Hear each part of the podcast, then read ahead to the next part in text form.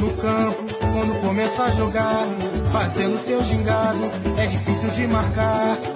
Fita pra ali, fita pra lá, fita pra cá, com a bola nos pés, ninguém consegue. Ele sabe fintar. Fita pra ali, fita pra lá, fita pra cá, com a bola nos pés, ninguém consegue lhe roubar. Det er nu blevet onsdag, og Peter Arnhold i Brasilien og jeg, Andreas Knudsen i Danmark, er endnu en gang klar med en dugfrisk podcast om fodbold i Brasilien. I modsætning til Danmark, hvor det hele står stille, og Europa for den sags skyld, så ruller, Brasilien, øh, ruller fodbolden i Brasilien videre, og der spilles både øh, klubfodbold og international fodbold, og ja, der er en stor vifte af, af, af fodboldkampe, som vi skal folde ud for jer her den kommende time til halvanden. Lad os se, hvor lang tid det, det, varer inden vi går i gang med at, at snakke om alt den her fodbold, så skal jeg huske at øh, fortælle lidt, at nu er det jo sommer herhjemme, og øh, vores samarbejdspartner Guanara, de er friske ude i butikkerne med en masse sodavand, der er klar til at nyde den danske sommervarme. Forhåbentlig, når den kommer. I din kulde dernede, Peter, du har fortalt, dig der cirka 12 grader. Kan man så smide en, nyde en, øh, en kold Guadana, eller er det en uh, varm Guadana, I skal have? Øh, jeg vil foretrække en lunken en af slagsen. I hvert fald lige i øjeblikket. Altså alle, de render rundt med, med store trøjer og klager over kulden og fortæller, at de har set nogle pingviner, som er, er på vej øh, op her. Altså man siger jo, Brasilien, øh, det er jo kendt for, for varme, ikke? og det er jo også varmt øh, om, om sommeren. Øh, her hvor jeg bor, ikke, der er der op til hvad er det, øh, 40 grader nogle gange, ikke? Men, men lige den her årstid, der er det godt nok øh, koldt. Det er alligevel sådan smukt vejr, der, der er noget, noget sol, ikke? men øh, folk de render altså rundt med, ja, og, og, og snakker om, om kulden, fordi det, det fylder meget. Brasilianerne, de har det ikke så godt med øh, øh en kold årstid, for at sige det på godt dansk. Inden vi går for meget op i beklædningsgenstande i den brasilianske vinter og temperatur i Belo Horizonte, så synes jeg lige, vi skal kigge på, hvad, hvad vi har på programmet i dag. Og øh, vi starter med en tur ned af, af Memory Lane. Er det ikke rigtigt, Peter? Det er rigtigt. Det, I dag er det 35 år siden, at Brasilien de tabte af en fantastisk medrivende kamp til, til Italien. Ja, det, det kan vi ikke komme udenom, og det har nemlig noget at gøre med, at brasilianerne er, er, jeg faktisk er lidt kede af det der, netop på grund af det der. Øh, det år, så skal vi jo snakke øh, en del om, om, om Serie A, og øh, selvom meget ligner hinanden fra sidste uge, så er der sket en hel del. Der er nogle trænerfyringer og andre gode ting i, øh, i, i kisten. Derudover så har vi sådan et segment, hvad var det jeg kaldte det? Det hed øh, pokalmix eller mesterskabsmix, for vi skal kigge på den brasilianske pokalfodbold, vi skal kigge på Copa Libertadores, Copa Sudamericana, og så har vi langt om længe, vi har jo lovet det for mange podcasts siden, fundet en vinder i, uh, i, i det nordøstbrasilianske mesterskab. Og til sidst, så trækker vi jo lod om uh, den bog, jeg holder foran mig her. Netop Neymar, den brasilianske drøm, uh, forladet Turbine af Peter Banke. Den glæder vi os til at dele en bog ud af. Så skal vi starte med at snakke om det, der gør brasilianerne ked af det? Ja, lad os gøre det det i dag lige præcis er 35 år siden, at den, øh, som brasilianerne kalder den store tragedie i uh, Stadia, den skete under VM i fodbold i 1982. Jo, det skal vi. Altså, det, alle snakker om, at det er et fantastiske hold, som, som Brasilien havde, med øh, profiler som uh, Zico, uh, Junior, uh, ja, altså, de var der jo af Sokrates, uh, Eda, det der fantastiske hvad hedder det, hold, som havde så mange øh, dygtige individualister, øh, og som bare så ud til at, at altså udover at, at vinde kampene, så simpelthen også bare vandre direkte mod øh, Brasiliens øh, er det fjerde VM. Øh, men det blev jo ikke sådan. Øh, de startede jo rigtig fint, øh, vandt deres pulje efter, efter tre øh, flotte sejre, og så kom de jo ind i det her mellemspil, øh, som man havde på det tidspunkt, hvor at, øh, der var puljer med, med tre hold, og der var jo så Argentina, øh, Brasilien og Italien, øh, som havde trukket hinanden. Og øh, både Brasilien og Italien, de havde begge to spillet mod Argentina og, og vundet. Brasilien med lidt flere mål end italienerne. Ja, det var jo Argentina med, med Maradona. Og så kom den her direkte duel mellem Brasilien og, og Italien om en, en semifinaleplads. Og øh, ja, altså, jeg kan da huske den dag, hvor at mig til fjernsynet derhjemme i, i Birkerød og skulle se den her fantastiske kamp. Jeg var da ikke i tvivl om, at, øh, at Brasilien ville vinde. Fordi Italien, de har godt nok slået Argentina, men de havde jo godt nok også øh, øh, spillet øh, skidt undervejs og var heldige med at komme her til den her mellemrunde. Så jeg var sikker på, at Brasilien de ville trylle italienerne ud af, af turneringen, men øh, sådan blev det jo ikke. Nej, det gjorde det, det gjorde det helt bestemt ikke. Og, og forventningerne til Brasilien, de var jo aldrig nogensinde større, end de har været siden ja, 1970, hvor de vandt sidst. Og øh, netop at, at, at, at, i den her mellemrunde, at have, slået Argentina 3-1, det var, jo, det var jo simpelthen fantastisk. Så Brasilien, de var jo oppe og, og, altså på en lyserød sky. Øh, ja, altså, hvad var det, øh, hvem var det, der scorede? Jeg tror, var det ikke øh, Zico, der scorede mod Argentina, så Eder og, og Junior. Og så et rødt kort til det der nye, super store talent, som alle snakker om, Maradona. Så derefter, der kunne Brasilien jo rent faktisk score på vandet. Men øhm, det var et spørgsmål, hvor lang tid man, man rent faktisk kunne gå, fordi den der kamp mod Italien, vi kan jo ikke gå udenom, Peter, den endte jo med, med, med et 2-3 nederlag til, til, til Brasilien. Og en, en, en Paolo Rossi, der simpelthen slog, altså, altså brændte igennem på, på, på VM-scenen på det tidspunkt. Og og der var jo nu simpelthen ingen, der havde regnet med det der, og, og jamen altså, verden gik jo i stå, og jeg husker stadigvæk det der, i, i de der mål fra, hvad hedder han, øh, fra, fra, fra Paolo Rossi, også, altså bolden den kommer ind fra, fra et hjørnespark fra, fra City, og så kommer den ind til, ja, øh, Socrates Osmar, der kæmper med bolden sammen med Seata, og så ryger den ned til Tardelli, der basker den ind til Paolo Rossi, som faktisk står helt fri foran øh, Valdir Peters, og Blam, altså Junior, der står på stregen, han kan jo ikke gøre noget som helst lige meget, hvor meget jeg gerne vil, øh, vil tale Brasilien op til at have vundet den her kamp, så synes jeg faktisk også, at øh, Italien, de, de, de mål, de scorer, det er så bare effektivt. Men omvendt set, så Brasilien, de spiller faktisk øh, egentlig noget, noget rigtig godt fodbold. Øh, Brasilien har, jeg mener det er omkring øh, 27, sådan ikke chancer, men altså, hvor de prøver at komme frem mod målet, og Italien, de har altså ikke andet end, øh, end 9. Så det viser jo bare, at italienerne den der kamp var bare meget mere effektiv, og ja, moralske vinder. Jeg bryder mig ikke om at sige sådan noget, fordi det, det kan man jo altid sige, men, men oha, jeg havde jo gerne set Brasilien gå videre til den finale. Ja, der er vi i hvert fald øh, meget enige. Og med til historien, der var jo også, at Paolo Rossi, han var jo, øh, han havde slet ikke spillet fodbold i et, et års tid, op til den her VM-slutrunde i, i Spanien, fordi han var øh, karantænedømt øh, efter, ja, der var noget matchfixing øh, nede i Italien, som der plejer at være når man næsten lyst til at sige. Og det betyder altså, at han kom jo op til den her turnering uden, uden noget som helst øh, ja, kampe i, i benene, ikke? Og, og, øh, og BSO, den, den italienske træner, han blev meget kritiseret for netop at tage, tage Rossi med. Men øh, efter en, en meget, meget øh, stille start øh, for, for Juventus-spilleren, ikke, så fik han i den grad øh, fat der mod, øh, øh mod Brasilien, ikke? og det var det, det, som var startskud til, at de, øh, de vandt Øh, øh, øh hvad hedder det, verdensmesterskabet øh, det år. Men altså igen, det er jo en kamp, hvor at Italien de er foran øh, hele tiden. Det er dem, der er i teten. Øh, Rossi scorer til 1-0, oplæg af Cabrini. Øh, Brasilien udligner ved Sokrates, et fantastisk mål, oplæg fra Zico. Men Sokrates, han, han overlister Dinosov øh, med et skud fra nærmest ingen vinkel. Altså den ryger ind mellem øh, Sof og den, den forreste stolpe.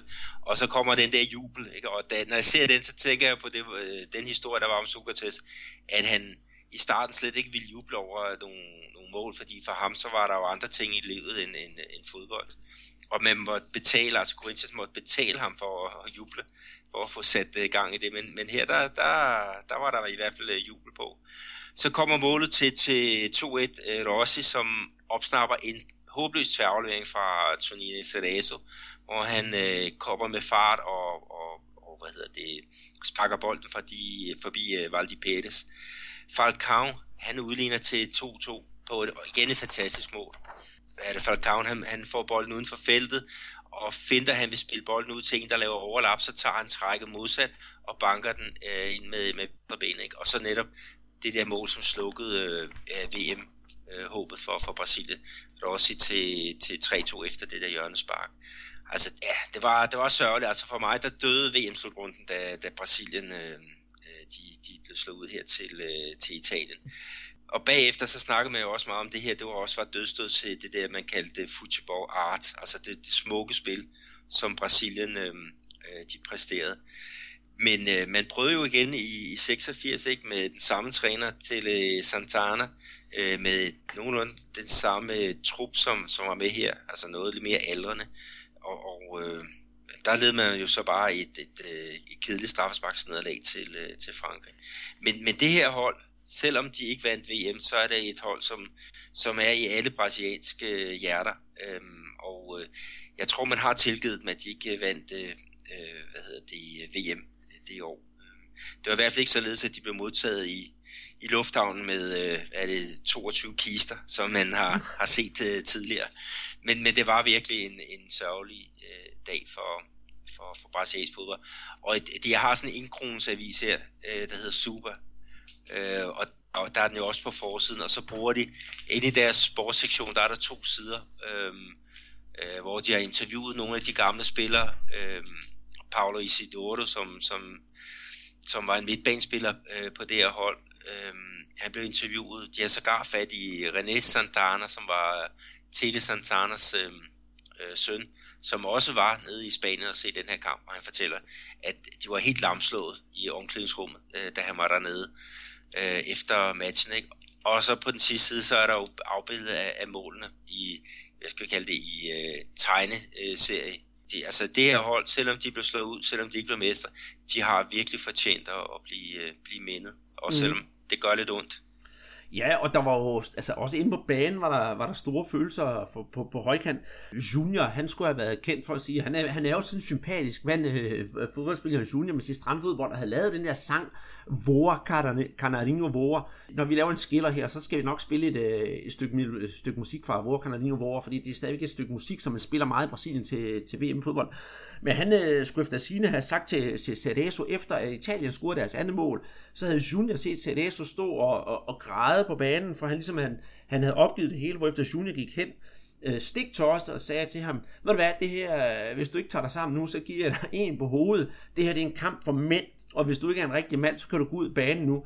Det fik altså CDS'en til at mande sig lidt sammen, men det nyttede jo ikke noget ved, ved resultatet. Og øh, bagefter så Sigo, som også altid er ja, skal vi, kan, kan vi tillade os lidt, Peter, at, at, at kalde Zico sådan lidt uh, Brasiliens svar på Michael Laudrup, altid den politisk korrekte? Det kan vi i hvert fald. Ja, uh, han sagde også, at det var ikke vores dag. Hvis vi havde scoret fire mål, så havde italienerne scoret fem. Jamen, det, det var bare en, en frygtelig dag. Men noget andet interessant, der er, ved uh, i det hele taget det her VM i fodbold, det er netop, at, at de 22 spillere, som var med til, den her, til det her VM i fodbold, så var der faktisk kun to som ikke spillede i Brasilien. Der er en længere forklaring på det, men så udebart så er det faktisk interessant at se, hvor stærk den brasilianske liga rent faktisk var dengang.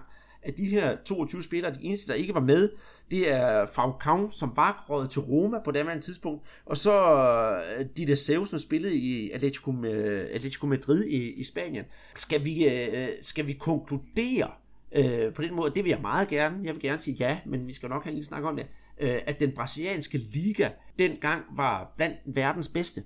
Ja, det var den. Altså det så vi også fordi, at øh, Flamengo de blev øh, verdensmester øh, for klubholdet er den der interkontinentale finale. Øh, den vandt jo en eller ja, i hvert fald en gang, og São Paulo, øh, de har jo også vundet den. Øh, så jo, det var en, en rigtig, rigtig stærk øh, liga. Øh, men altså, der er jo mange ting, der har ændret sig øh, siden øh, dengang. Altså, der var det jo mere, ja, der var det jo rigtig nationale ligaer. Altså, hvis du kigger i England nu i øjeblikket, ikke? Altså, øh, der, var det Arsenal, der i en pokalfinale. Altså, der var jo ikke én englænder på banen.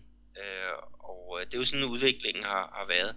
Men hvis du kigger på de brasilianske øh, klubber lige i øjeblikket, så har de jo altså en del øh, brasilianer på holdet, ikke? og så er det ellers øh, fra mange af de andre sydamerikanske lande. Altså der er jo fra Argentina, der er fra Chile, der er fra Ecuador, der er fra, fra Venezuela. Men der er jo bare et, et skridt op til, til, hvad der foregår i, øh, i Europa. Så, og altså, øh, hvis man sammenligner de europæiske topligaer og brasilianske øh, ligafodbold, så er der altså et, et kæmpe spring. Det ser man til, til VM i, i fodbold, mm. når den bliver spillet der i, i december måned.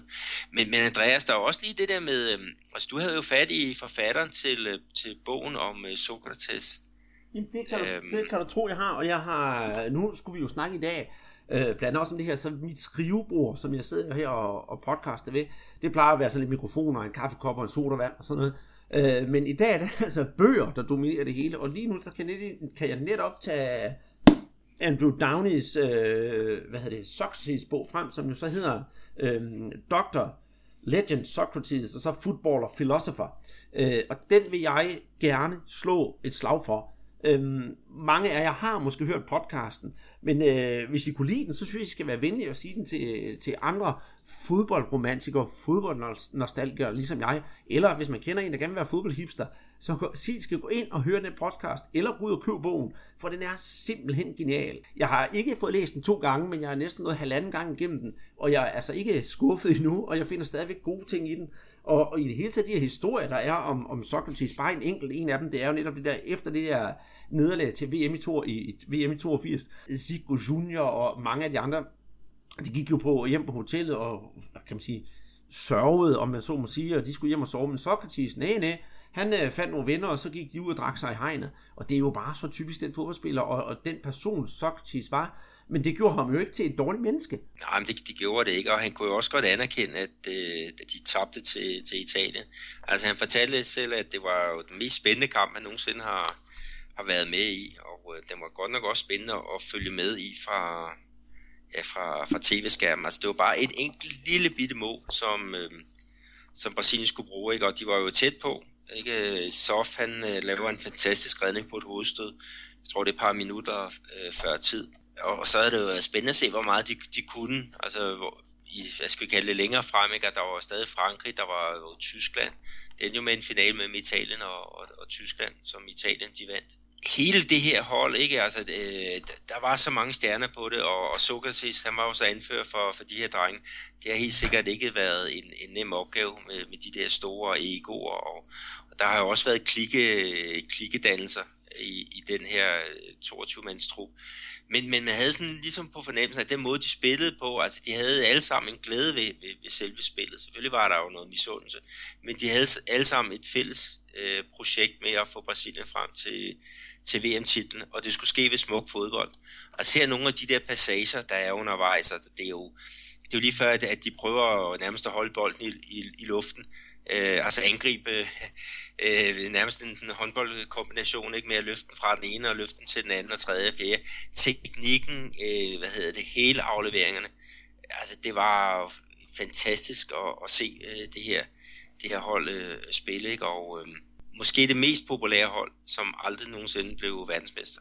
Ja, det, det kan man sige. Jeg vil godt, øh, jeg ved, der findes ude på, man kan garanteret finde den på YouTube, øh, der findes jo sådan nogle, der bliver sådan nogle programmer om, om VM i fodbold, og der er der lavet sådan et øh, program om VM i fodbold i 1982, hvor det ingen ringer en øh, Sean Connery, der sådan kommenterer hele det der VM, står hej, øh, der er. Og øh, den har jeg set en, en del gange, og jeg synes stadigvæk, det er fantastisk. Del fordi det viser det der nostalgiske øh, fra, fra VM i 82, men også at man får Sean Connery til at, at fortælle det. Jeg ved ikke, om du ved, hvad jeg snakker om, Peter, om du har set den? Nej, den har jeg godt nok ikke set. Nej, men det, det vil jeg anbefale. Jeg tror, den findes på YouTube. Hvis jeg finder et link, så skal jeg nok lægge op til det. Øh, og så får man jo selvfølgelig også lov til at se øh, Brasiliens mål. Og jeg synes for øvrigt også, det er sjovt, hvis vi lige skal runde det der Brasiliens hold en gang til. Vi kan næsten, vi kan næsten lave en hel podcast om det. Det er jo også lidt sjovt, at vi har nogle af de spillere, der var med. Jeg sagde, at de fleste var fra den nationale liga. Øh, og, og Peter, vi har jo tit snakket om de der anonyme hold og hold, der rykker ned. Vi har faktisk både spillere fra Ponte Preta og fra Internacional med på det 82 hold. Så vi kan jo se, at nogle af de her traditionsrige klubber i Brasilien har virkelig kunnet levere nogle verdensklasse spillere, som har kunne være med til VM i fodbold. Nu tænker jeg nærmest specielt på Ponte Preta. International, det er sådan lidt en anden sag, for de har jo haft en lidt, og kan man sige, omskiftet tilværelse den sidste par sæsoner. Ja, det er jo rigtigt. Altså, de havde jo de her kæmpe, kæmpe navne hernede i, i ligaen, ikke? og en, en spiller som Socrates, som, som Downing jo også skrev om, han kom jo først afsted til Fiorentina, da han var passeret de, de 30. Øh, og der er situationen jo en helt anden i øjeblikket, ikke? med Vinicius Junior, øh, Flamingos, øh, hvad hedder det, guldkalv, ikke? som når han fylder 18, så tager han afsted til, til Real Madrid, ikke? og der er jo altså flere andre eksempler på, at, at, øh, spillerne de tager, tager tidligt afsted. Men, men øh, øh altså, jeg glæder mig i hvert fald til at, at, at, at se, hvad det her nye Titi-hold øh, kan her til, til VM næste år, fordi de har faktisk løftet lidt af arven, det der det smukke fodbold. Altså fodbolden har udviklet sig, men, men jeg synes alligevel, at vi ser nogle, nogle tendenser i, i Titis øh, super organiseret hold. Altså der er også plads til, til det, som, som brasilianerne de godt kan lide, det der med at, at improvisere.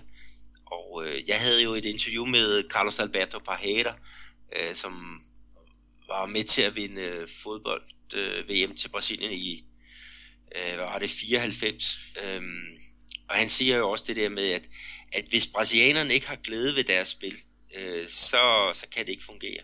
Og øh, i øjeblikket så, så er der rigtig meget glæde at finde på det brasilianske landshold, og det håber jeg, at det kan fortsætte øh, til, øh, til Rusland og, og gerne endnu længere endnu.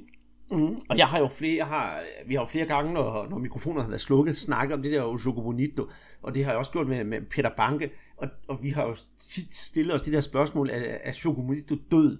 Øh, og, og der synes jeg, vi kom til en konklusion. Jeg mener også, vi har snakket om i podcast før, at ja, det originale Choco altså for 30-35 år siden, det findes ikke længere. Men vi synes, at uh, Chichi, han er ved at lave det, der hedder Choco version 2.0, hvor netop vi har det disciplineret, og så skal der være individualisterne, der har noget fanden i voldskhed, og det er jo det, øh, vi gerne vil have igen, og gerne vil se. Det skal ikke være det der stringente øh, dunga-fodbold, som vi har set for et par år siden.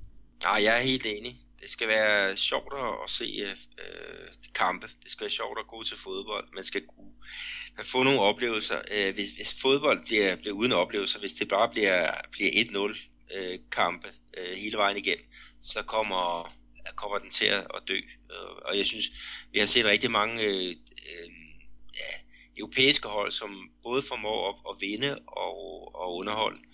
Og, øh, og det, er, det, er vejen, øh, det er vejen frem. Altså uden tilskuer, så vil, vil fodbolden dø.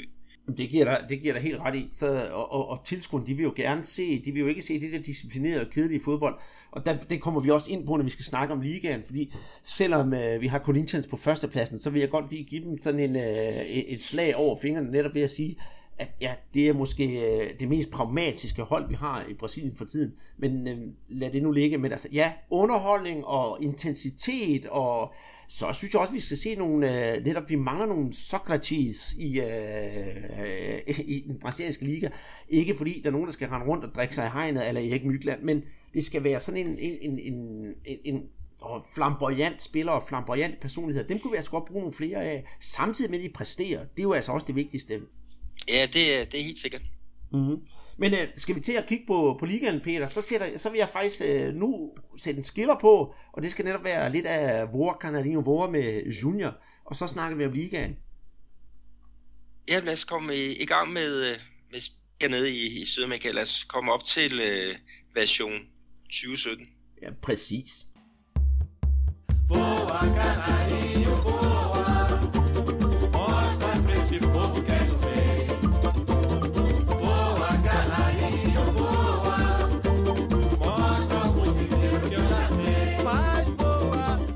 Hvad siger du til det? Var det ikke et herligt genhør med Junior og Vore Canadino Vore?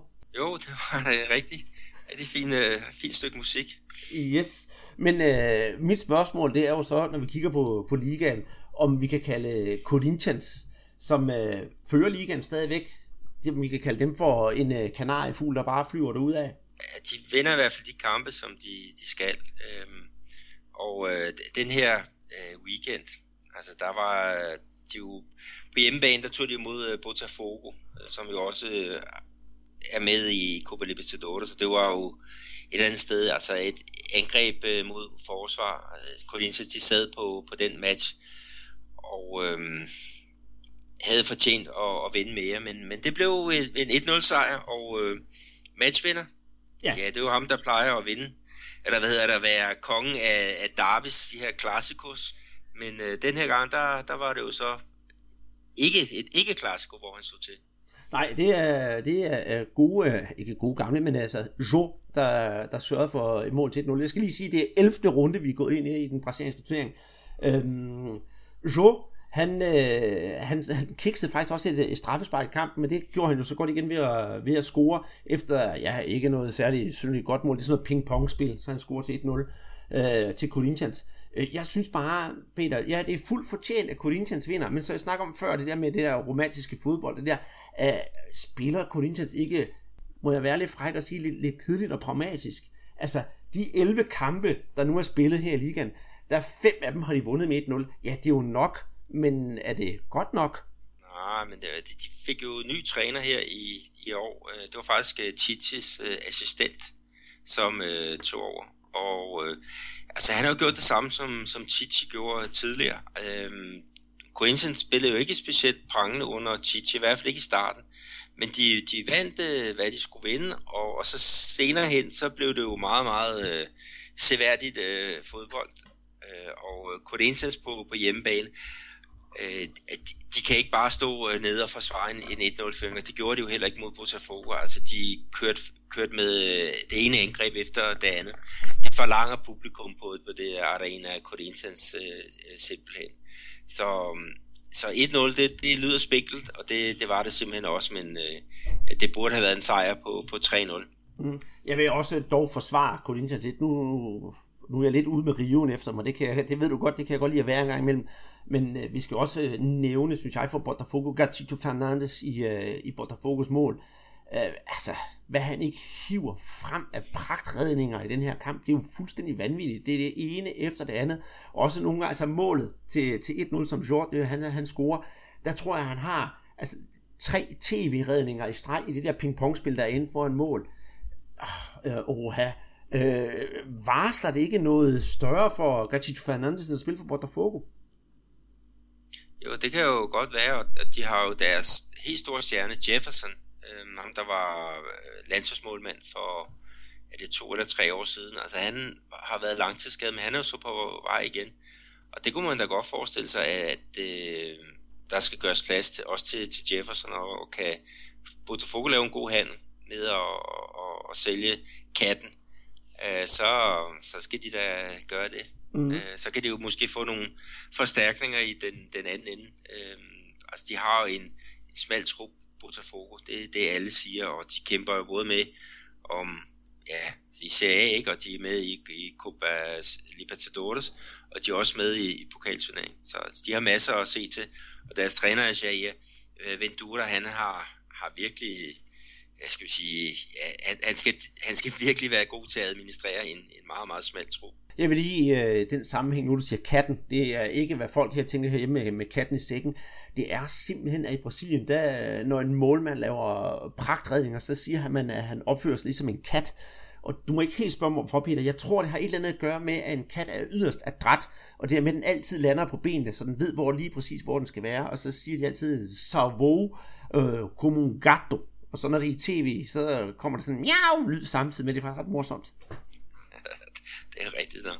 Men Andreas, altså nu har vi jo så taget uh, toppen. Uh, Corinthians, de, de fik jo uh, udbygget deres uh, forspring uh, til uh, de nærmeste følger, som er, er Cremio. Ikke? Uh, men den, altså, den helt store historie efter den her, det var jo det i kampen mellem Flamingo og São Paulo, eller det der skete efter uh, den der match. Ja, det er rigtigt. At, det, er, det er rigtigt. Derfor Flamingo, de vinder jo 2-0 det gjorde på de. deres nye hjemmebane. Griben, øh, det, Gribende Sø, som det jo også bliver, bliver kaldt. Ja. Mål af Paulo Guerrero og, og Diego, ikke? Og, og São Paulo, det var 6. kamp i træk, at de, øh, de ikke vinder. Og øh, de har jo som træner klublegenden Rogerio Seni. Og øh, ja, du må jo fortælle, hvad der skete med ham. Nå, jamen først så, så, så synes jeg da godt lige, at vi nævne lidt om, lidt om kampen, fordi det var, for det første, så har jeg, Paulo Guerrero, han er jo ikke en stor frisbakskytte, det har han i hvert fald ikke været, da han spillede i Tyskland, og det har han egentlig heller ikke været i Flamengo, men han sender simpelthen sådan en, en perle ind, altså øh, overrasker mur og det hele. Fantastisk mål, og det samme, det gør Diego, og jeg synes, øh, selvfølgelig, jeg snakker om sorte røde briller, jeg synes faktisk, at Flamengo, de kørte São Paulo over, og det, der så skete med São Paulo bagefter, det var, at øh, Jose Seni, han fik simpelthen øh, billetten, og han blev fyret. Og vi snakker om det sidste uge, hvor jeg manede til besindighed og sagde, ah, at han skal nok få lov til at blive siddende. Men øh, ja, jeg fik jo uret, og det, ja, jeg, ved ikke, fyringen, den har måske været meget færre, fordi det er jo også kommet ud, at øh, han har sådan har, hos Adoseni, selvom han er den sympatiske mand ud til at stille og roligt, så har der været sådan lidt øh, trumrum på, på, på, på, på bagperronen og det er, jo, det er jo så kommet ud nu. Til gengæld så er det jo det, at hos Adesina, han er blevet lovet en bod eller en bøde, kan man sige, for fyring øh, før tid på, er det 5 millioner reais, altså små 10 millioner kroner. Der er jo river, rav og rusk i, i, i São Paulo. Ja, det er der. Øhm, altså hvis man kigger på Oceano Sane, altså hans øh, statistik, så ligger han på, øh, jeg tror det omkring de 49 procent, og det er faktisk lidt bedre end de tidligere øh, trænere, som, som har været der. Ikke? Og, øh, og øh, altså, man snakkede jo meget om, om Senis projekt, og præsidenten, som tiltrådte her for to måneder siden, han, øh, han sagde jo, at, at øh, uh, Seni, det var jo, altså det var fremtiden for, for, for Palmeiras. Men, men det der også var problemet for, for Seni, det var udover det der med hans stærke personlighed, det gjorde, at han ville ind og dominere øh, spillerne øh, 100%, og det kom til øh, konfrontation blandt andet med Cicero, et af deres, deres nøglespillere, og der var flere andre, som, som var utilfredse med, med, med den måde, som Seni han, han styrede øh, øh, spillerne på. Altså der er nogen, der siger, at den bedste træner, det er også en, der kan sørge for, at spillerne er glade. Og det var de altså ikke under, under Seni.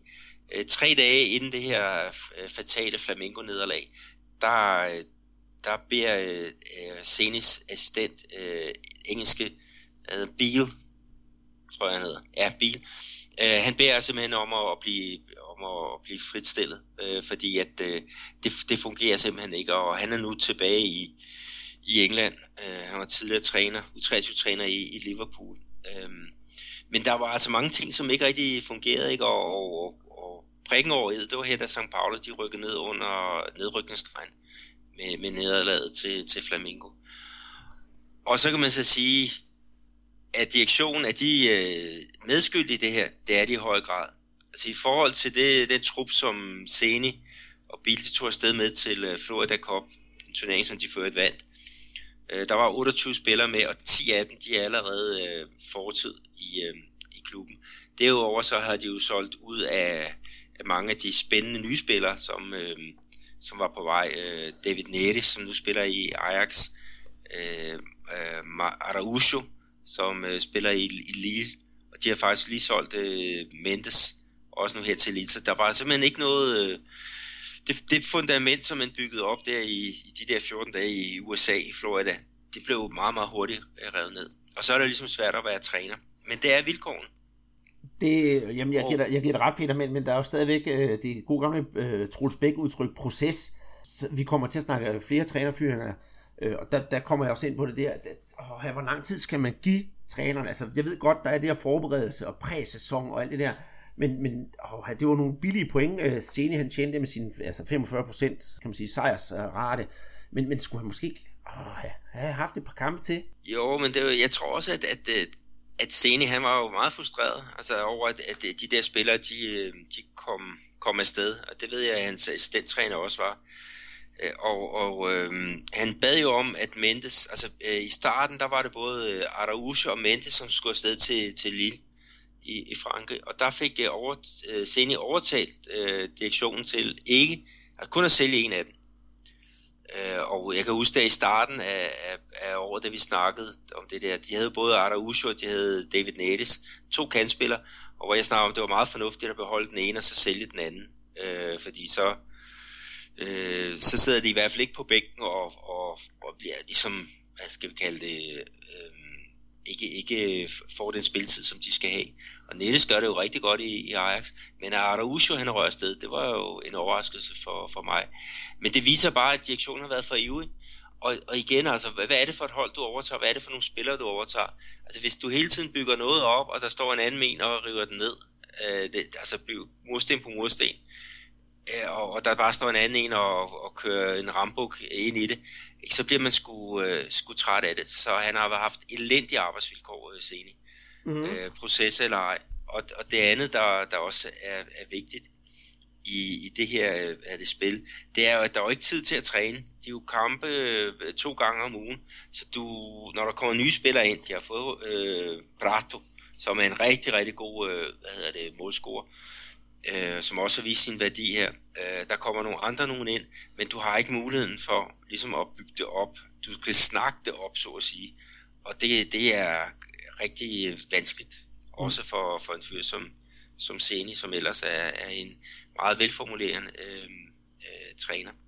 Jamen det, det er rigtigt. Tilbage i, uh, i 2013, der udtalte Seni sig faktisk uh, lidt, lidt kritisk om, om som Paolo og på deres måde at behandle deres træner på, hvor han sagde, at øh, ja, Thiele, øh, Thiele Santana, ja, han gik jo bort øh, af naturens vegne, og Paolo og har havde klubben dræbt i løbet af to måneder, og det samme med Modici Hamaljo, og der brokkede han sig netop over det der, at klubben, de, kan man sige, og at, slider deres øh, uh, træner op på den måde, de har gjort Og nu kom jo så uh, hos Senis egen tur, og med Seni har ret i det der, det skal jeg lade være usagt, og det tror jeg netop ikke, han havde, selvom det sagt tilbage i 2013. Men egentlig lidt uh, morsomt set i, set i bagspejlet. Men fremadrettet, der snakker vi om, at det skal være Dorival Junior, som skal være træner for, for klubben. Uh, han er så godt nok på kontrakt i et andet sted. Men jeg kommer til at tænke på, Peter, hvorfor ikke uh, hive øh, gode gamle Edgardo Bowser tilbage? Han er jo uden arbejde for tiden. Jamen, han har jo en, en endnu lavere procent end, øh, end øh, Seni øh, for hans øh, succesrate. Øh, og det kan godt være, at de, de nåede til semifinalen i øh, Copa Libertadores, men i den hjemlige liga, der gik det absolut ikke øh, godt. Øh, og øh, ja, altså, øh, de har også haft, øh, er det Usorio, tror jeg han hedder, som øh, nu er meksikansk øh, landstræner, og det gik øh, ja, endnu altså, dårligere igen procentmæssigt øh, med, med ham ved, ved roret. Så jeg tror, man kigger mod en brasiliansk øh, træner, og øh, Dudeval Junior vil være en rigtig, øh, ja, et rigtig godt valg. Øh, han har tidligere været i, i Santos i ja, to år. Han var den længst siddende træner indtil for ja, sidste måned, ikke, hvor han blev fyret. Og, øh, og der, der er sådan lidt af det samme i forhold til øh, øh São Paulo og Santos. São Paulo har et fantastisk godt ungdomsarbejde, som man øh, skal være bedre til at, at, at få noget ud af. Øh, nu har man fået en masse ud af ved at sælge deres, øh, de der unge spillere, men øh, øh, hvis Dorival Junior han kommer ind, så bliver det under lovning af, at der ikke bliver solgt øh, mere ud. Øh, han er god til at arbejde med talenter, han er god til at arbejde med, med stjernespillere. Øh, han er faktisk, øh, da han var træner her i Santos her i år, øh, Santos er det eneste hold, som slet ikke har tabt i Copa Libertadores. Det er jo da også en, en kredit til, til hans måde at, at gribe tingene an på. Så, så jeg ville satse simpelthen alle mine heste på, på ham, hvis jeg sad i, i ledelsen i, i São Paulo. Ja, og, og ledelsen i São Paulo, de er jo netop, altså det er jo sådan en politisk valgt ledelse, der er valgt hver fire år. Så de er jo meget, meget sårbare over for, for resultater. Og det gør jo også, at, at nogle gange så logikken, øh, tiden til at bygge noget op, øh, den, øh, den, den forgår, fordi de, de sidder simpelthen selv under et, et brændende sæde, de her øh, folk. Øh, så det, ja, det er ikke let at være, være træner øh, i brasiliansk fodbold, og meget af det, det er jo også politisk bestemt. Det, det er det helt bestemt, og øh, lidt sjovt nu, vi stod og snakker om toppen af brasiliansk fodbold, så ender det med, at vi netop snakker om São Paulo som PT på, på, på 17. pladsen, og de skal faktisk øh, i næste, næste ombæring, her den, den 10. der skal de faktisk møde Santos på udebane, så det er jo endnu en, øh, en, en hård nød, der skal knækkes, og så endnu værre, fordi det er jo lokalopgør São Paulo, som er, ja, jeg vil godt sige, at de der øh, São Paulo-klubber, der er Santos altid, og har altid været lillebroren, så endnu en gang, så, så er det lillebror, der måske skal slå storebror. Ja, den er også spændende, fordi det er jo, altså hvis det nu bliver Dodevar Junior, som, øh, som bliver træner, øh, så kommer han jo til at, at sidde og se den der kamp. Han kommer til at se hans gamle hold mod hans øh, nye hold. Øhm, øh, det er jo også en lidt, lidt, øh, lidt speciel, øh, speciel fokus, der vil være omkring øh, den kamp. Jeg håber, jeg håber, de får landet øh, Dorival Junior. Øh, São Paulo har egentlig ikke haft en, en ordentlig træner, synes jeg, siden at uh, Maurici Ramalho, han havde den, ikke? og der blev de i hvert fald mester øh, tre år i træk. Jeg tror, det, det er siden han stoppede i øh, 2009, der har de haft 14 forskellige trænere, og det er, det, det, det er bare ikke, øh, det er bare ikke godt nok. Nej, det, det er simpelthen forrygt. Øh, skal vi, skal vi forlade, forlade São Paulo, og så lige kort øh, runde Flamengo på tredjepladsen, og vi skal nok i senere podcast vende tilbage til, men det lover jeg næsten hver podcast. Uh... Vi skal lige have med også Andreas Grêmio. Det var dem, der, der lå og, og, og kørte duo med Corinthians uh, her op til. Altså, de ligger jo på anden pladsen. De tabte ud til øh, Palmeiras. Altså, det er de rigtigt, ja. Mester. Det. Og det var reserverne. Reserver mod reserver, faktisk. Uh, fordi at uh, begge klubber, de har kampe i uh, Copa Libertadores at, at tænke på. Og den med øh, uh, Palmeiras, de, ja, det var faktisk et selvmål af Machado, øh, som, som afgjorde den øh, match, og det, det, det blev skubbet ind med et, et kvarter igen. Øh, så Creme, de har tabt lidt øh, pusten, må man sige, ikke? Og, og Palmeiras, de gør det samme som, øh, som øh, øh, Flamengo, som vi snakkede om her sidste, sidste uge. Øh, det er vores favoritfelt, de to der, og de er ved at, at stige i, i graderne men øh, der, er, der er masser af point op til, øh, til Corinthians nu, ikke? så, så de skal holde kadencen. Ja, det, det, det skal nemlig, og det jeg vil sige om, om Flamengo, det er bare, at de er ved at finde melodien. De, ja, vi har snakket om, hvad skete der med dem lige pludselig, og, og, og se Ricardo, deres træner, fik nogen på huden, men altså, de er altså virkelig kommet, kommet godt igen. Og netop, jeg har et rigtig godt øje til Flamingo på meters. Det har jeg så set også til Gremio, netop at sige, det var reserverne, de stillede op med der. Og, og Gremio, de spillede jo Copa Libertadores her i nat, og det gik jo også deres vej, så, så jeg synes, vi er ved at, at finde frem til, selvom vi kun har nået en tredjedel frem i turneringen, ingen gang, at det er de her tophold, som vi lagde ud til øh, for, ja, for et par måneder siden. Øh, Parameters, det giver sig selv, de er jo så på færrepladsen med, med 19 point. Flamengo har 20, og Gremio 22, og så 29 har Corinthians til toppen. Subtoppen, der, der finder vi uh, Santos, som øh, lidt underpræsterede mod, øh, mod jumboerne fra Atletico Goiás, som der ligger på 20. pladsen. Og så kommer vi jo så på, på, på 6. pladsen. Der har vi jo Vasco Curitiba 2-2 Øh, du er jo Vasco-mand. Hvad har du at sige til kampen? For hvad jeg har at sige til den, det er sådan mere kuriosum. Jamen, øh, Vasco, de stillede jo op uden øh, Luis Fabiano. Øh, og til gengæld så havde de jo så givet plads til Thales, som er en, en spiller, som har været på det brasilianske U20-landshold. I som man havde forventet meget af, men, men øh, han har lidt problemer med, med vægten. Øh, men nu startede han ind, og han bragte faktisk øh, Vasco foran. Øh, så er der jo det, at Curitiba, de har jo deres øhm, øh, angriber, øh, Klæber øh, og Gladiator og Gladiatoren. Vi snakkede om sidst, at øh, han var karantæneramt, og det har altså kostet noget på den her målscoringsfront. Øh, Øh, men, men nu er han tilbage. Altså, jeg tror, han har fået idømt øh, 8 spildags karantæne. Men der har man altså hvad hedder det, klaget over den, så, så mens den her klagesag den øh, foregår, så er han altså spilberettet igen. Og det blev dyrt for, øh, for Vasco, fordi Kleber han øh, putter den ind både til 1-0 og til, altså til 1-1 og til 2-1. Og så til så, så redder Vasco deres, ja, det, det er faktisk deres første point på, på udebane ved, at, ved Wagner, øh, indskiftet øh, spiller. Han kom ind i stedet for Nene øh, og, øh, og slå til hvad hedder, kort før tid. Så, så 2-2, øh, og det tror jeg et eller andet sted, begge øh, mandskaber var, var tilfredse med. Men du har en lille sjov historie til, til den kamp. Ja, fordi hvis man sad og så kampen, så vil man lægge mærke til, at samtlige mål, hvordan blev de scoret? Ja, det var på hovedsted.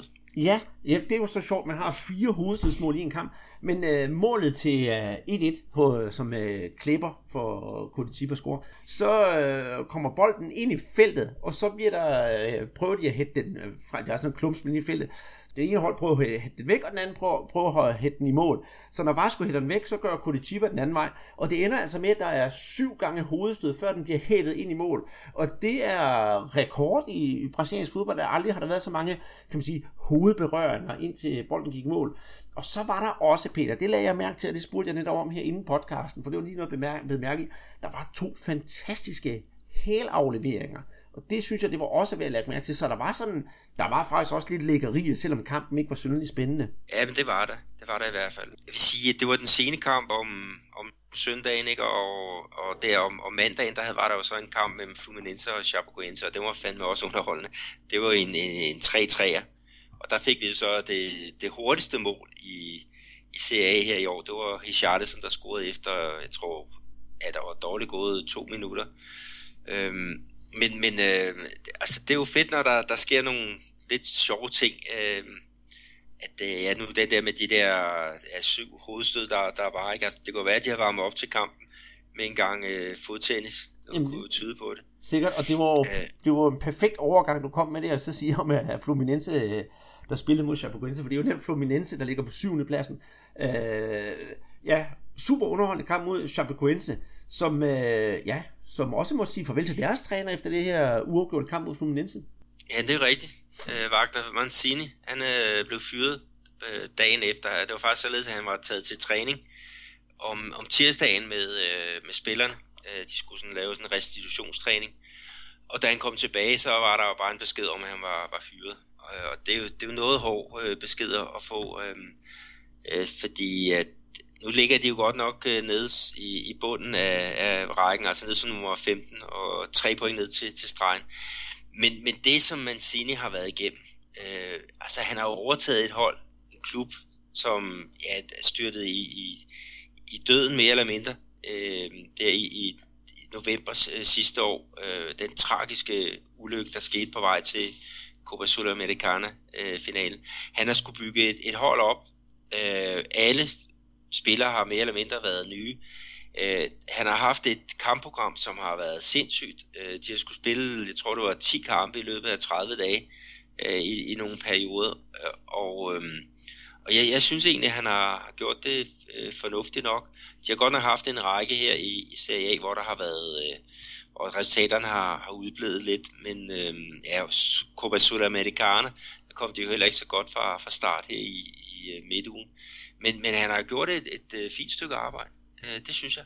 Øh, men det kan godt være, at de synes også ledelsen, at gassen er ved at gå lidt af ballonen, og så skal der være nogle, en ny motivator øh, til. Og der øh, er om Archel Fuchs, øh, som vi også har snakket om, som har været international og været i, i Figueirense. Øh, jeg tror, han havde tre klubber sidste år, men, men han er virkelig en, en, øh, en, en hissig krabat, som skal sætte ild i, i kludene.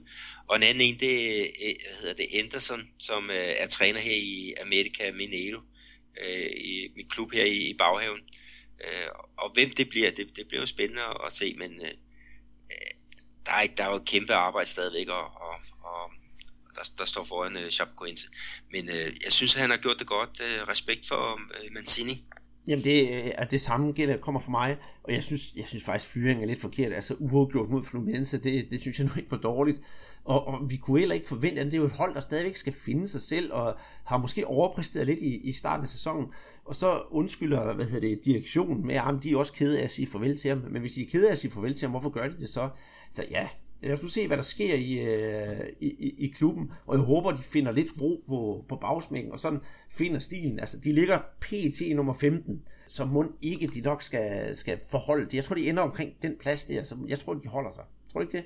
Jo, jeg er meget overrasket over, hvad de har præsteret indtil videre, men øh, det er jo rigtigt nok, at deres, deres serie her i Serie A har været noget, noget nedadgående.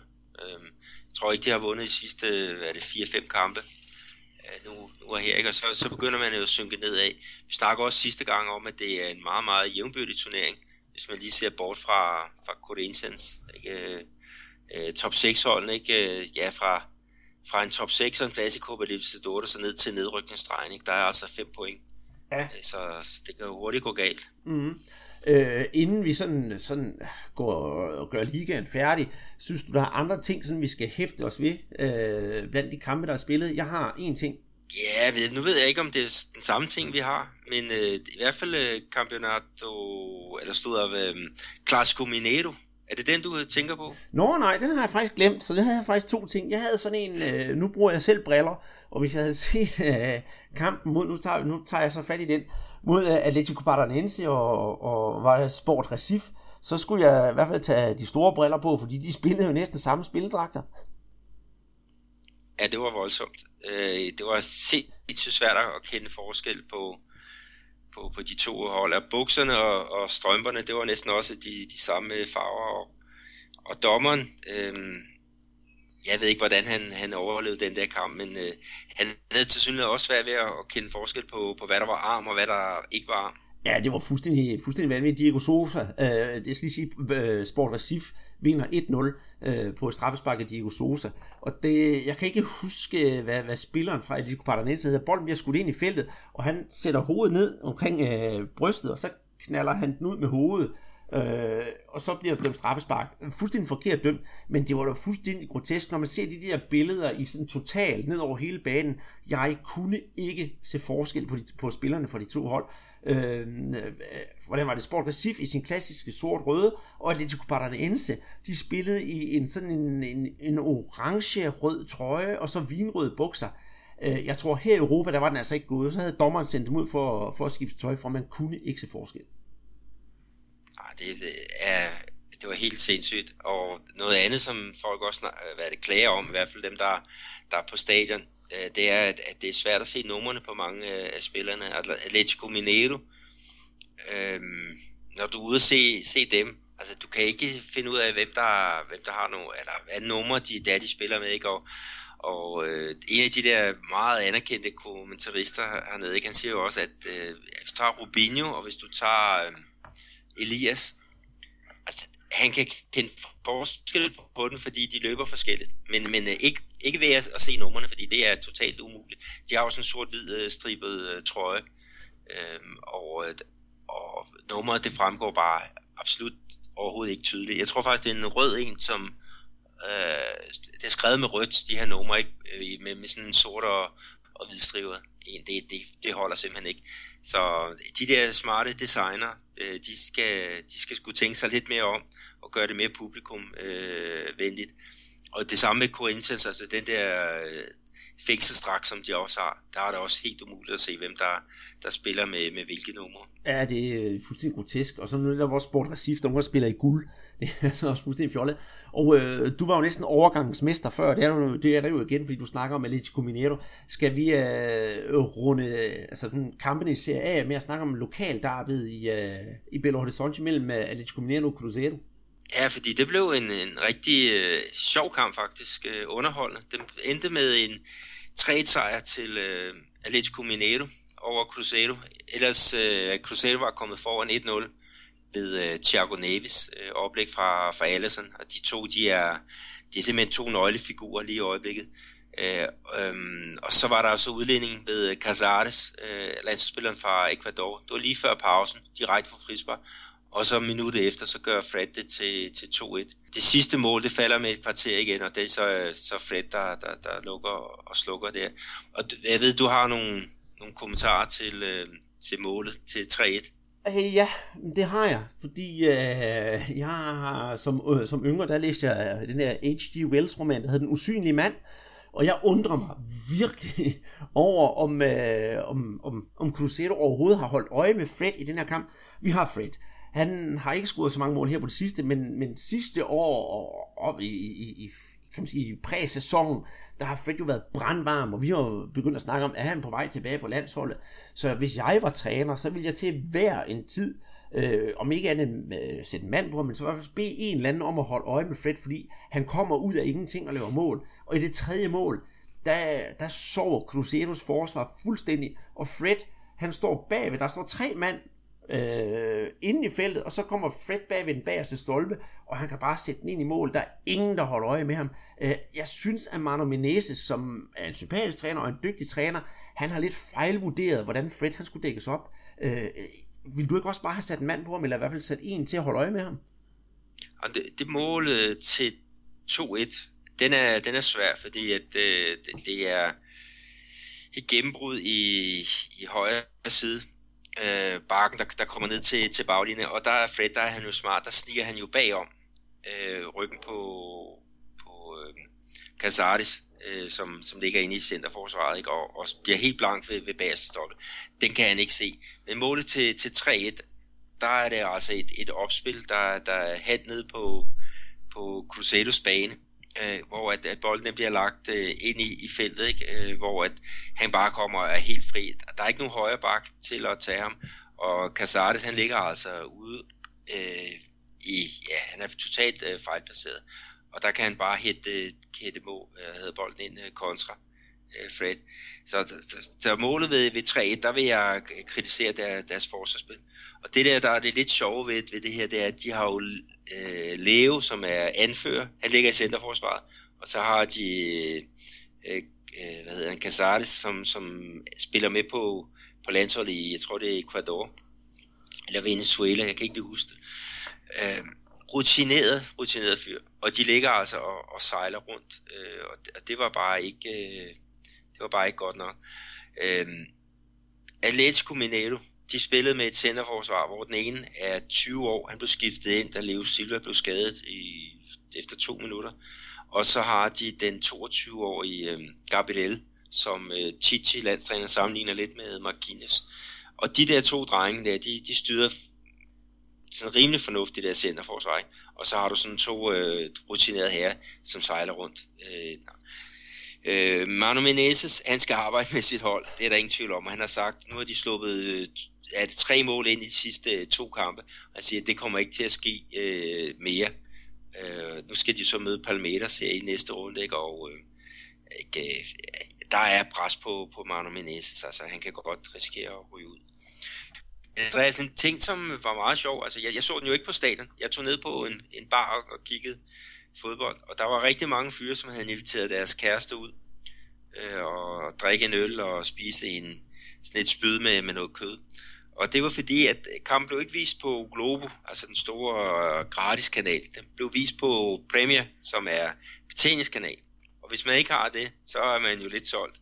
Så, så var det godt, at koden kunne, kunne lokke, lokkes med ud, ikke? Og, og mentalt, tanden, om, om manden ikke fandt et, et sted med, med fjernsyn. Så det var lidt, lidt tilfældigt. Men der var godt besøg på popsene rundt omkring. Mm. Det vil jeg også godt lige knytte en kommentar til, fordi dem, der ikke har været i Brasilien, ikke kender til det, så er det sådan, at uh, Uglobo, det er selvfølgelig en stor landstækkende, uh, øh, landstækkende tv-kanal, men det hele er ligesom her med TV2 delt op i regioner. Så det kan godt være, at kampene, for eksempel hvis det nu var uh, lige det her lokal derby, den bliver sendt i resten af Brasilien, men lige i uh, Minas, der sender man så en anden kamp, eller sender noget, noget helt andet, netop for at trække penge ud, og folk skal se det på de, øh, de der betalingskanaler. Men øhm, skal vi runde, undskyld, øh, skal vi runde ligaen af med at lige tage øh, ja, top 4 og bund 4, og så hvad vi ser frem til i næste uge og topscorer. Ja, lad os gøre det. det er, uh, Corinthians, de fører med 29 point. Uh, så har vi Grêmio på andenpladsen med, med 22, der er syv op nu. Uh, Flamengo med 20, uh, Palmeiras med 19, og så Santos 17 og Vasco med, med 16. Nu tog jeg seks stykker, men det er jo fordi, der er jo seks klubber, som øh, er de seks øverste, de kvalificerer sig til Libertadores, og det sker ført sammen med den, der vinder pokalturneringen. Mm-hmm. I bunden på 17. pladsen, der har vi São Paulo med 11 point. På 18. pladsen Vitória med 9 point. Avaí med 9 point også på 19. pladsen. Og så i, på Jumbo-pladsen på 20. pladsen har vi Atletico Goianiense med 7 point. Så ja, meget forståeligt. Men underligt nok er São Paulo ligger og roder rundt dernede, men det har vi jo snakket om. Øh, hvad ser du så frem til her i, øh, i næste runde, Peter? Åh, oh, men altså, der er jo en kamp, som øh, vi kommer til at snakke meget om her i næste uge. Øh, det er jo dit hold mod mit hold. Det er det, men det er ikke ingen ringer end Vasco mod Flamengo. En klassiker i, uh, i brasiliansk fodbold. Uh, hvis man snakker om klassikere i Rio, så er der Fla-Flu, og så er der Vasco Flamengo. Der er også et par stykker andre, men det er nok de to største klassikere, man kan, øh, man kan, man kan snakke om. Og jeg glæder mig som en lille barn. Så, så det, det, det er også det, jeg ser mest frem til. Men uh, selvfølgelig, der er jo også uh, Santos São Paulo. Det, det er også en, jeg godt kunne finde på at se den, den, den sene søndagskamp. Uh, har du andre sådan rigtig på bud, hvor du siger, det skal jeg bare se? Ja, jeg skal ind og se Cruzeiro mod Palmeiras. Øhm, og de to klubber, de spillede jo også pokalfodbold. Den kommer vi så tilbage øh, til, til lidt senere, og det var jo top, top underholdning. Men de spiller her på, på søndag. Så skal lige tage med, at Vasco mod Flamengo, det er om øh, lørdagen, øh, og det er klokken 18. Så øh, jeg mener, at den bliver, den bliver øh, vist på, på en af, af de danske kanaler. Øh, og det vil sige, at den starter altså klokken, øh, klokken 23, så, så hvis man har lyst til brasser fodbold øh, og se rigtig Rio Classico, så, så er det tid klokken, klokken 23. Og det skal spilles på Vascos hjemmebane San Gennaro, øh, og det er, jo, det er jo fint nok. Så der kommer jo nok 20.000 til, til den match. Det, det tror jeg, og jeg vil lige også knytte til, at uh, apropos hvem der sender den, det jeg kan heller ikke huske det, men uh, vores gode venner på Sofa Bold, de er altid klar med, med kanalen, så der kan man lige klikke ind og så se, hvem der, der sender den.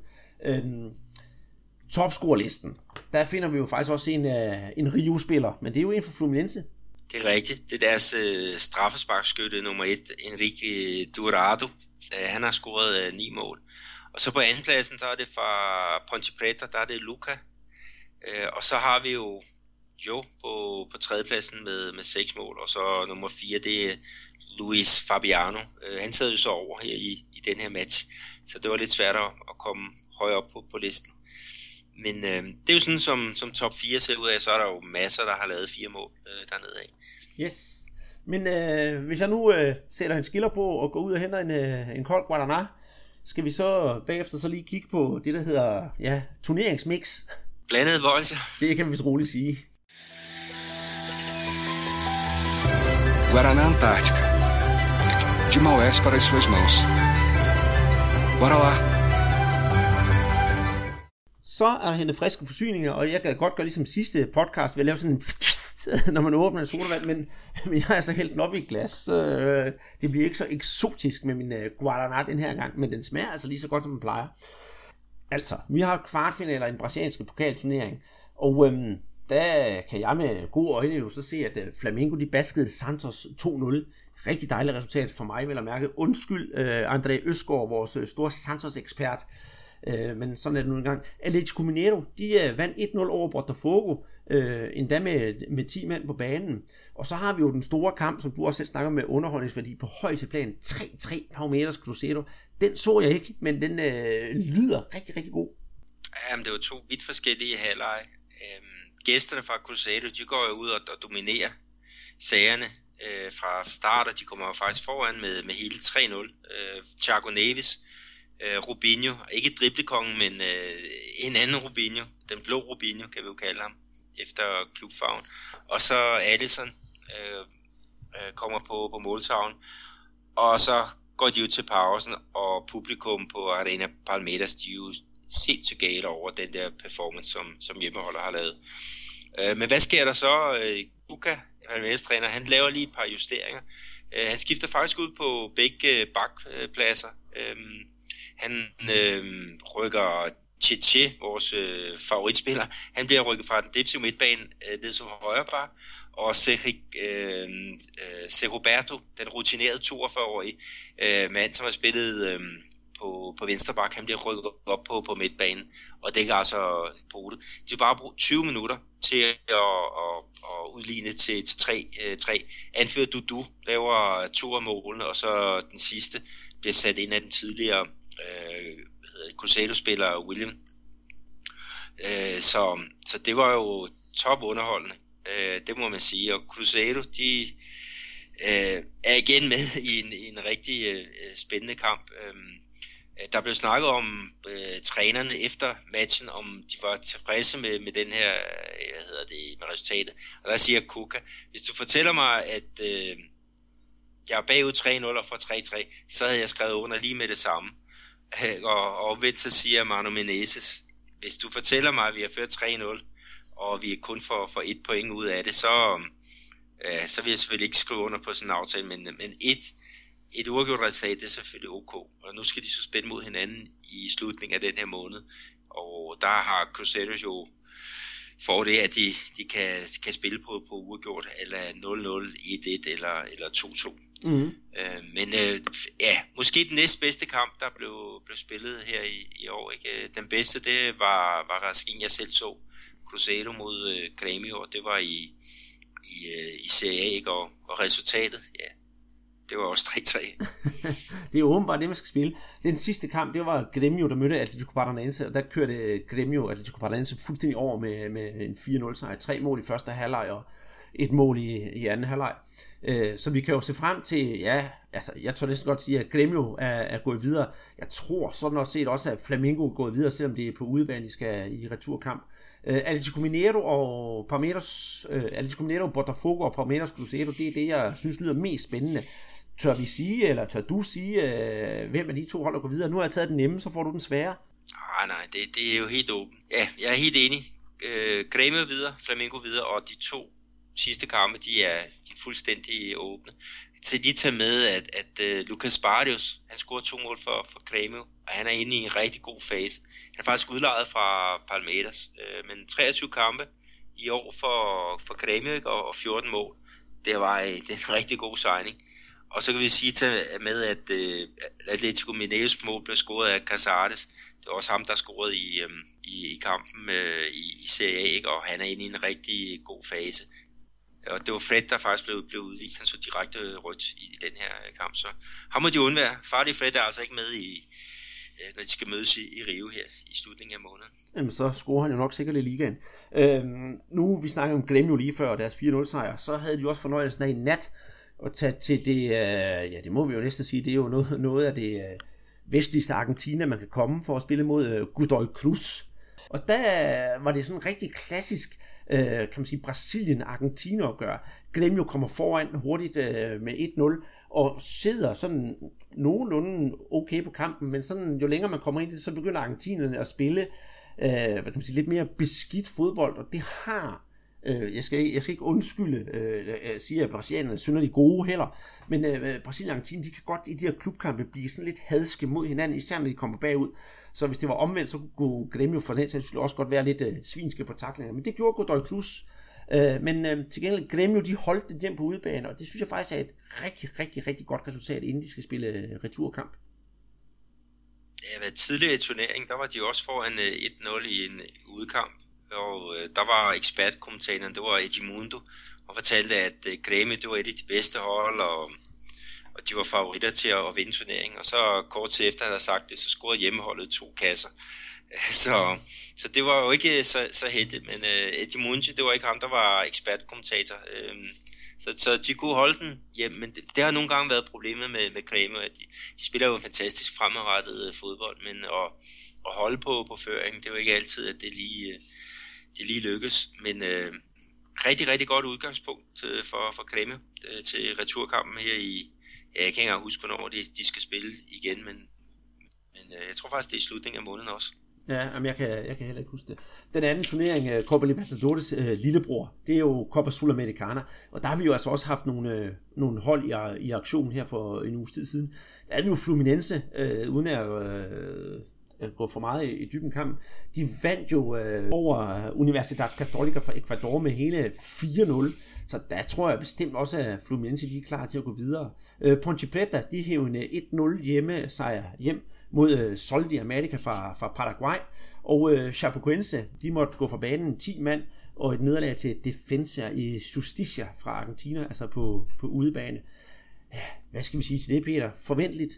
Ja, det var det. Øh, altså, øh, vi kan så sige, at øh, Chapecoense havde 0-0 lige til ja, til faktisk øh, kampens øh, sidste spark, og så blev den hættet, eller sparket ind i hovedet på, på øh, banens mindste spiller, øh, som, som øh, fik hættet den ind øh, i de der store centerforsvarsspillere. Altså, det var bare ikke særlig, øh, særlig smart, øh, og at øh, Fluminense flæsker øh, Quito-holdet, det, det var også øh, forventet. Dorado, øh, topscoren i serie, han scorede to mål, Richarlison scorede et mål, og så Wendell, som, som var årets komet i, i øh, uh, Rio-mesterskaberne her tidligere år, han hammer en gudkasse ind til, til 4-0. Uh, øh, Corinthians, de var jo også i, i kamp, og de var ikke tabt i år. Uh, de spillede ud mod Patriotas, og hjemmeholdet, de kom faktisk foran 1-0, uh, men Balbuena, stopperen, han redder faktisk et, uh, et øh, uafgjort resultat kort før tid.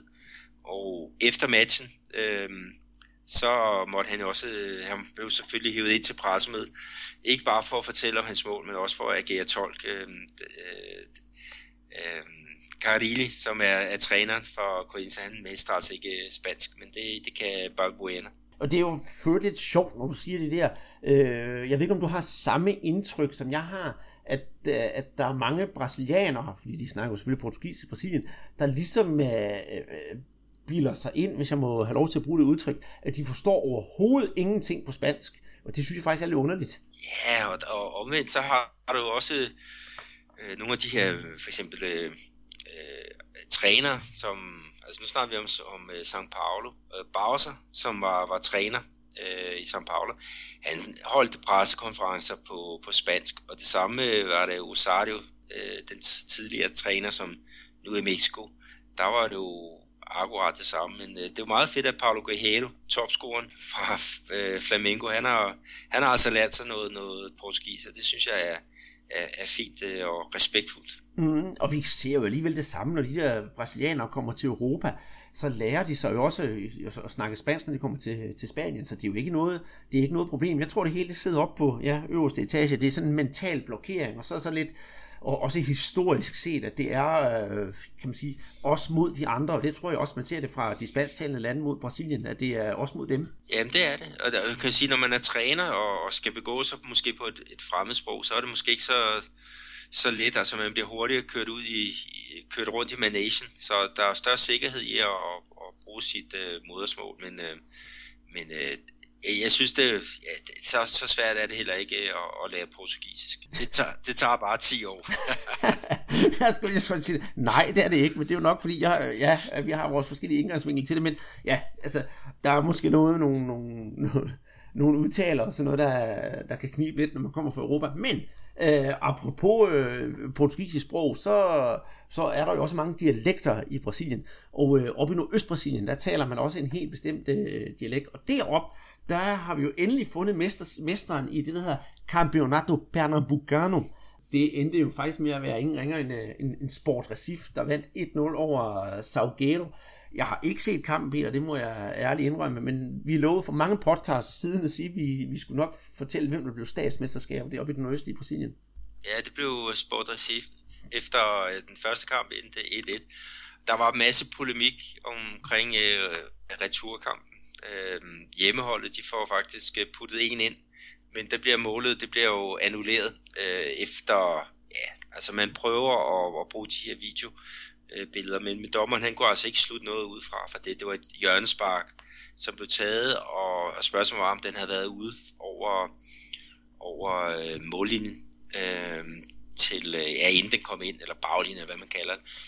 Øh, men men øh, der, der kom noget, noget, noget tumult, ikke? Og, og, og bagefter, ikke? Så, så var der jo kæmpe, kæmpe fest. Øh, men stadigvæk så er det sådan lidt, lidt ærgerligt, ikke? at det er to måneder efter den første kamp bliver, bliver spillet, ikke? og så er der så en, en returkamp. Men øh, kampprogrammet har bare ikke tilladt øh, det anderledes, og det, det viser lidt om, hvor, hvor belastet de her øh, klubber er øh, med kampe hele, hele tiden. Øh, men øh, øh, Diego Sosa, øh, han, blev, øh, han var blevet rygtet til, øh, til Palmeiras, og han var jo så med i den her kamp, og han blev interviewet efter kampen med øh, og tårer i øjnene, ikke? og han blev spurgt til, om han skulle, om det var hans sidste kamp, ikke? og det ville han så ikke svare på. Nu vil han bare feste med, øh, med vennerne. Øh, men han har så spillet her den sidste kamp, som du fortalte, han blev matchvinder. Øh, I den der kamp, hvor at, at de spillede i alle, alle sammen farvetrøjer, øh, den her kamp mod Atletico Paranaense. Øh, og øh, det der er, er det, det springende punkt, det er, kommer han til at spille her på, på lørdag eller, eller søndag? Fordi gør han det, så har han spillet syv kampe, så kan han ikke flyttes. Så kan han ikke flyttes til en, en anden klub i, i Serie A, så skal han uden for, ja, så skal han til en anden liga. Øh, så, så det bliver spændende at, at se, hvad der, hvad der sker med, med ham. Øh, men han er jo egentlig at snakke om, øh, godt kunne, kunne være med i den brasilianske øh, VM-trup her, når vi snakker øh, Rusland øh, 2018. Klart, klart. Nå, skal vi lukke hvad kan jeg sige, turneringsmix ned for den her gang, og så komme til det, måske mange har ventet på, netop øh, lodtrækningen om vores øh, Neymar-bog? Ja, den skal vi jo have afgjort, og vi har fået, vi har faktisk kun fået rigtige, øh, rigtige svar. Ja, det har vi nemlig kun rigtig svar, dog med nogle stavefejl indimellem, men jeg tror, det er, det er hvis man har lavet det på mobiltelefon, der er noget autokorrektur, der, der er gået galt der.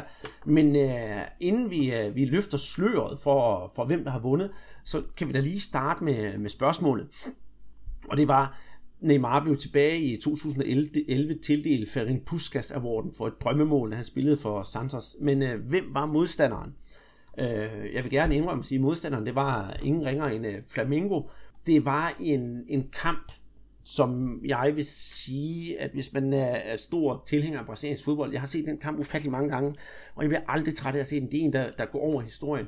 En, øh, en trist torsdag aften 2011, øh, der sad jeg nede i Rio, og jeg havde spist aftensmad, og der havde været de der evindelige telenoveller til fjernsynet og det, jeg var sådan set klar til at gå i seng, men der kom jo fodbold, øh, og jeg satte mig til at se den der Santos Flamingo kamp, og jeg havde ikke forventet noget som helst af den her 12. runde i, øh, i den brasilianske liga, men jeg kan da love jer for, at øh, jeg har aldrig nogensinde set noget lignende. Det, øh, altså for at gøre en lang historie kort, det var frem og tilbage, frem og tilbage, frem og tilbage. Først så kommer Flamingo, jeg tror de kommer, er det ikke, de kommer bagud 3-0, og så lige pludselig, så tager fanden vi Flamingo, og så øh, drøner de bare ud af, og netop det der nede i marmor, hvor han dribler en halv banelængde, det, der står lysende klart i, i min hukommelse. Det, og så et mål af, af Ronaldinho Gaúcho, et frisparksmål, som også øh, mange gange bliver vist på, på YouTube og Twitter og de der steder, hvor øh, Santos mur, den står, den står klar til at, øh, at tage imod det her frispark for Ronaldinho Gaúcho, og så finder han muren, som alle sammen hopper, og så triller han bolden neden under muren, og så ruller den i mål. Simpelthen fantastisk kamp, og jeg vil faktisk sige, det kan godt være, at Neymar scorede det bedste mål, men øh, jeg synes faktisk, det var 100, 120 Gausho, der var, der var man of the match i den her kamp. Og ikke alene de to mennesker var på banen, der var jo også eh, Elano og Paolo Higiganso, bare for at nævne et par stykker. Der var et hav af kendte mennesker. Eh, jeg ved ikke, om eh, kampen også står lige så klar i din erindring, som den gør i min. Det er måske bedste kamp hernede i Brasilien, der er blevet spillet i nyere tid. Den var fantastisk, og ni mål. Det er jo, det er jo overvældet. Men flotte mål, mange mål, stjerner. Altså man kan ikke ønske sig meget mere. Så så jo, det var, det var fedt også, at, øh, at det skal ikke være nogen hemmelighed, at det var dig, Andreas, der fandt på, på spørgsmål.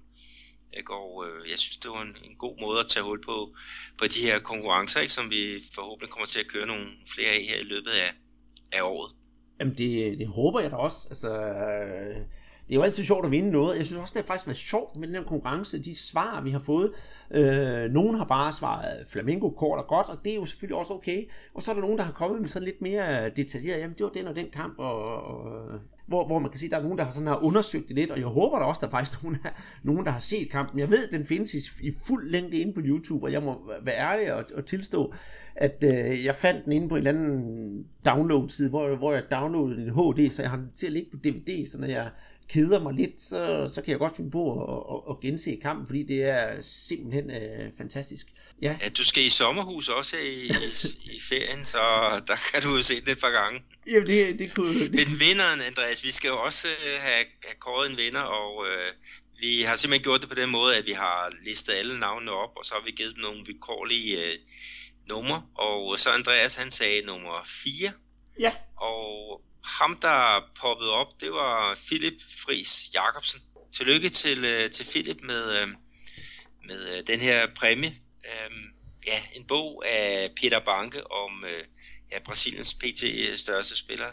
Jeg håber, du bliver, bliver glad for den, og fedt, at du vil deltage, og, og til alle jer andre, som, som også gav jer svar. Altså, vi er super glade på, på den respons, vi har fået, så så det giver noget motivation på at lave endnu mere. Ja, helt bestemt, og øh, vi skal nok få, få Peter til at skrive sin signatur i bogen, inden den kommer frem. Og vi skriver til dig inde på Facebook, hvor vi så øh, aftaler nærmere detaljer om, øh, hvordan det ledes. Og jeg vil endnu en gang sige tak til alle, der har, har givet dig til at, at deltage. Det har været rigtig sjovt at lave, som sagt, og rigtig sjovt at, ja, at modtage alle de der svar. Og øh, vi kan lave du gerne nogle flere quizzer. Måske sværere næste gang. Vi starter jo nemt ud. Ja, det er det. Derfor kan det være, at jeg skulle finde på, på quiz-spørgsmål her. Sådan, kan det være, at svaret det bliver Vasco da Gama? Eller nu kender jeg dig lidt bedre, end, end, end, end vores lytter måske, så ellers så vil svaret være Roberto Rivellino. Ja, det kunne også være en mulighed. Ja. Det er flere af de to muligheder. og med lidt øh, hygge-snak om, om quiz her, så vil øh, Peter og jeg i samarbejde med Guadalajara lukke podcast ned for den her gang. Husk at gå ind på iTunes og give os et like derinde, det vil vi blive rigtig glade for. Og der er også vores øh, Facebook-side, øh, bare gå ind og søg på Brasserbold. Og så er der vores Twitter-profil, øh, Brasserbold, hvor vi prøver at komme med nyheder om brasiliansk fodbold. Og I husk, I må gerne skrive til os på brasserbold.dk med gode idéer, og hvis der er nogle spillere, I har lyst til, at vi undersøger lidt nærmere om, eller ja, øh, for eksempel graver lidt dybere i den der, hvor blev de af, som jeg er begyndt på, det kunne jo også være rigtig spændende. Så tusind tak for den her gang, siger Andreas Knudsen og Peter Arnholdt. Que